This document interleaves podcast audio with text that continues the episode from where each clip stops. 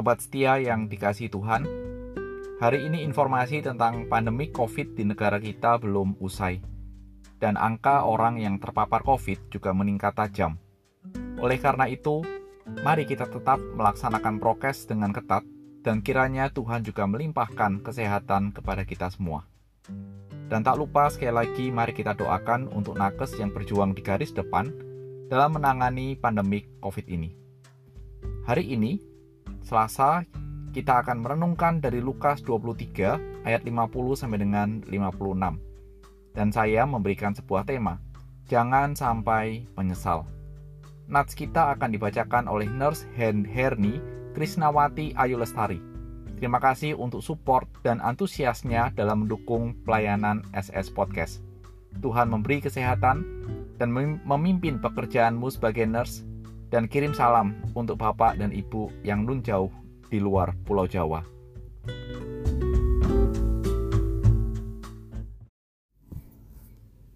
Lukas 23 ayat 50 hingga yang ke-56. Yesus dikuburkan. Adalah seorang yang bernama Yusuf. Ia anggota majelis besar dan seorang yang baik, lagi benar ia tidak setuju dengan putusan dan tindakan majelis itu. Ia berasal dari Arimatea, sebuah kota Yahudi, dan ia menanti-nantikan kerajaan Allah. Ia pergi menghadap Pilatus dan meminta mayat Yesus. Dan sesudah ia menurunkan mayat itu, ia mengafaninya dengan kain lenan, lalu membaringkannya di dalam kubur yang digali di dalam bukit batu di mana belum pernah dibaringkan mayat. Hari itu adalah hari persiapan dan sabat hampir mulai. Dan perempuan-perempuan yang datang bersama-sama dengan Yesus dari Galilea ikut serta dan mereka melihat kubur itu dan bagaimana mayatnya dibaringkan. Dan setelah pulang, mereka menyediakan rempah-rempah dan minyak pur.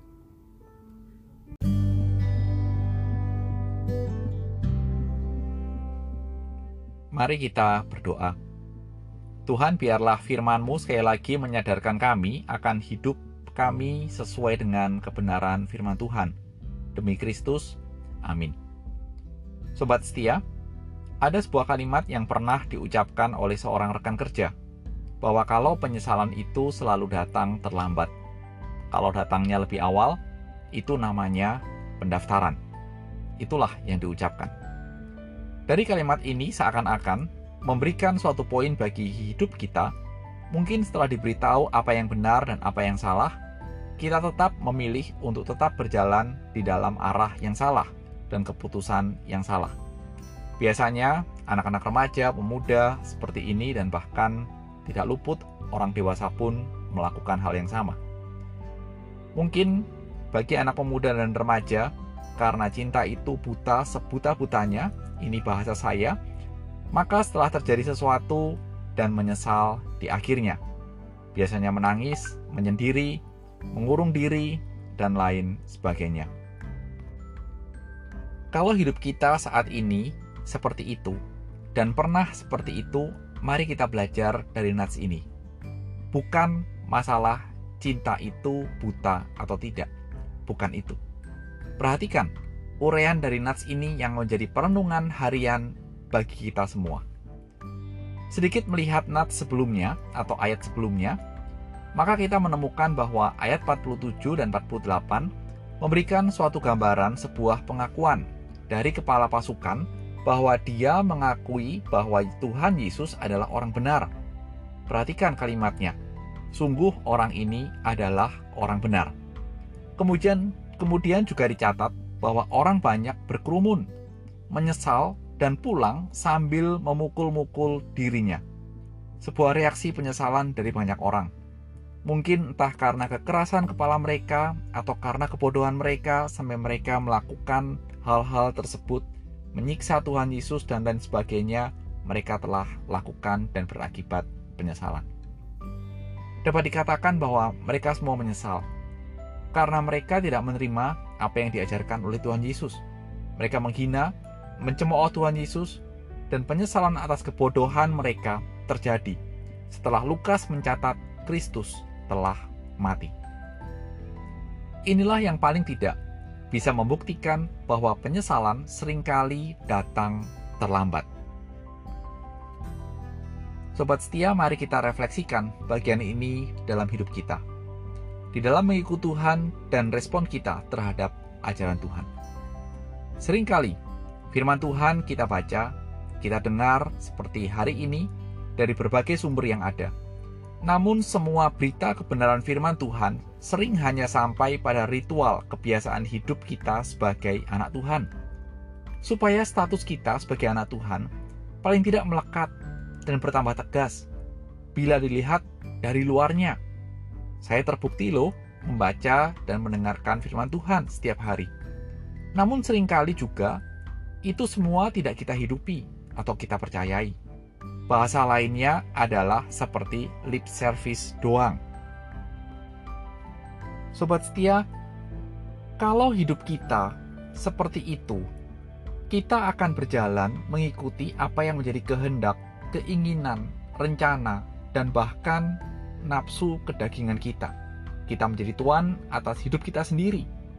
Dan kalau hidup kita seperti itu, apa akibatnya? Akibatnya hidup menjadi terasa sulit dan akhirnya setelah berjalan dengan nahkoda hidup kita sendiri, pikiran kita sendiri, sampai jarak tertentu, kita menyesal. Dan hal ini sering kali membuat kita terpuruk, kalah total. Oleh karena itu, mulai hari ini, bila kita diberikan kesempatan untuk mendengar firman Tuhan, membaca, jangan cuma sekedar mendengar, jangan sekedar cuma menjadi ritual, tapi hidupi supaya tidak menjadi sebuah penyesalan di kemudian hari. Apa sebab? Karena firman Tuhan tidak pernah membawa orang kepada sebuah penyesalan, tetapi kepada sebuah sukacita dan kedamaian. Lalu apa hubungannya dengan nats kita ayat 50 sampai dengan 56? Nats kita menceritakan tentang penguburan mayat Tuhan Yesus. Bila kita memikirkan hubungannya, paling tidak kita bisa mendapat bahwa hal ini menjadi sebuah penegasan bahwa cerita kematian Tuhan Yesus di salib bukanlah sebuah settingan atau gimmick untuk membenarkan seakan-akan pengajaran dari Tuhan dan apa yang dicatat oleh PL tergenapi. Bukan itu. Meskipun beberapa tahun yang lalu, ada orang yang menulis dalam sebuah artikel di koran nasional bahwa Kristus tidak mati, tapi pingsan. Dan dia juga menegaskan, mayatnya tidak bangkit, tapi hilang dicuri oleh murid-muridnya. Hal ini menjadi sebuah hal yang sangat perlu untuk kita pikirkan. Bah, paling tidak nats kita mengajarkan bahwa itu tidak pernah diajarkan Alkitab. Bagian ini paling tidak mengajarkan dan menegaskan kepada kita bahwa Kristus 100% mati dan mayatnya dikuburkan itu jelas dan tidak bisa dibantah. Sobat setia, kematian dan penguburan Tuhan Yesus menegaskan apa yang tertulis dalam Yesaya 53 ayat yang kelima. Tetapi dia tertikam oleh karena pemberontakan kita. Dia diremukkan oleh karena kejahatan kita. Ganjaran yang mendatangkan keselamatan bagi kita ditimpakan kepadanya, dan oleh bilur-bilurnya kita menjadi sembuh. Itulah yang digenapi oleh kematian Kristus. Dan secara sederhana, bahwa kematian dari Kristus menegaskan bahwa dia memikul, menanggung segala pemberontakan kita, sobat setia dan saya, sampai digambarkan, diremukkan karena kelakuan jahat dan pikiran kita yang juga tidak kalah jahat dalam hidup ini. Dan semuanya ini membawa keselamatan dan kesembuhan bagi kita orang-orang yang percaya kepadanya. Sehingga mari menjadi sebuah perenungan bagi kita semua. Kalau firman Tuhan hari ini menegaskan, semua pelanggaran, semua dosa, semua pemberontakan hidup kita ditanggung oleh Kristus sampai Kristus mati, bagaimana dengan kehidupan kita? Apakah hidup kita mengarah kepada Kristus atau hidup kita tetap berkecimpung dalam dosa.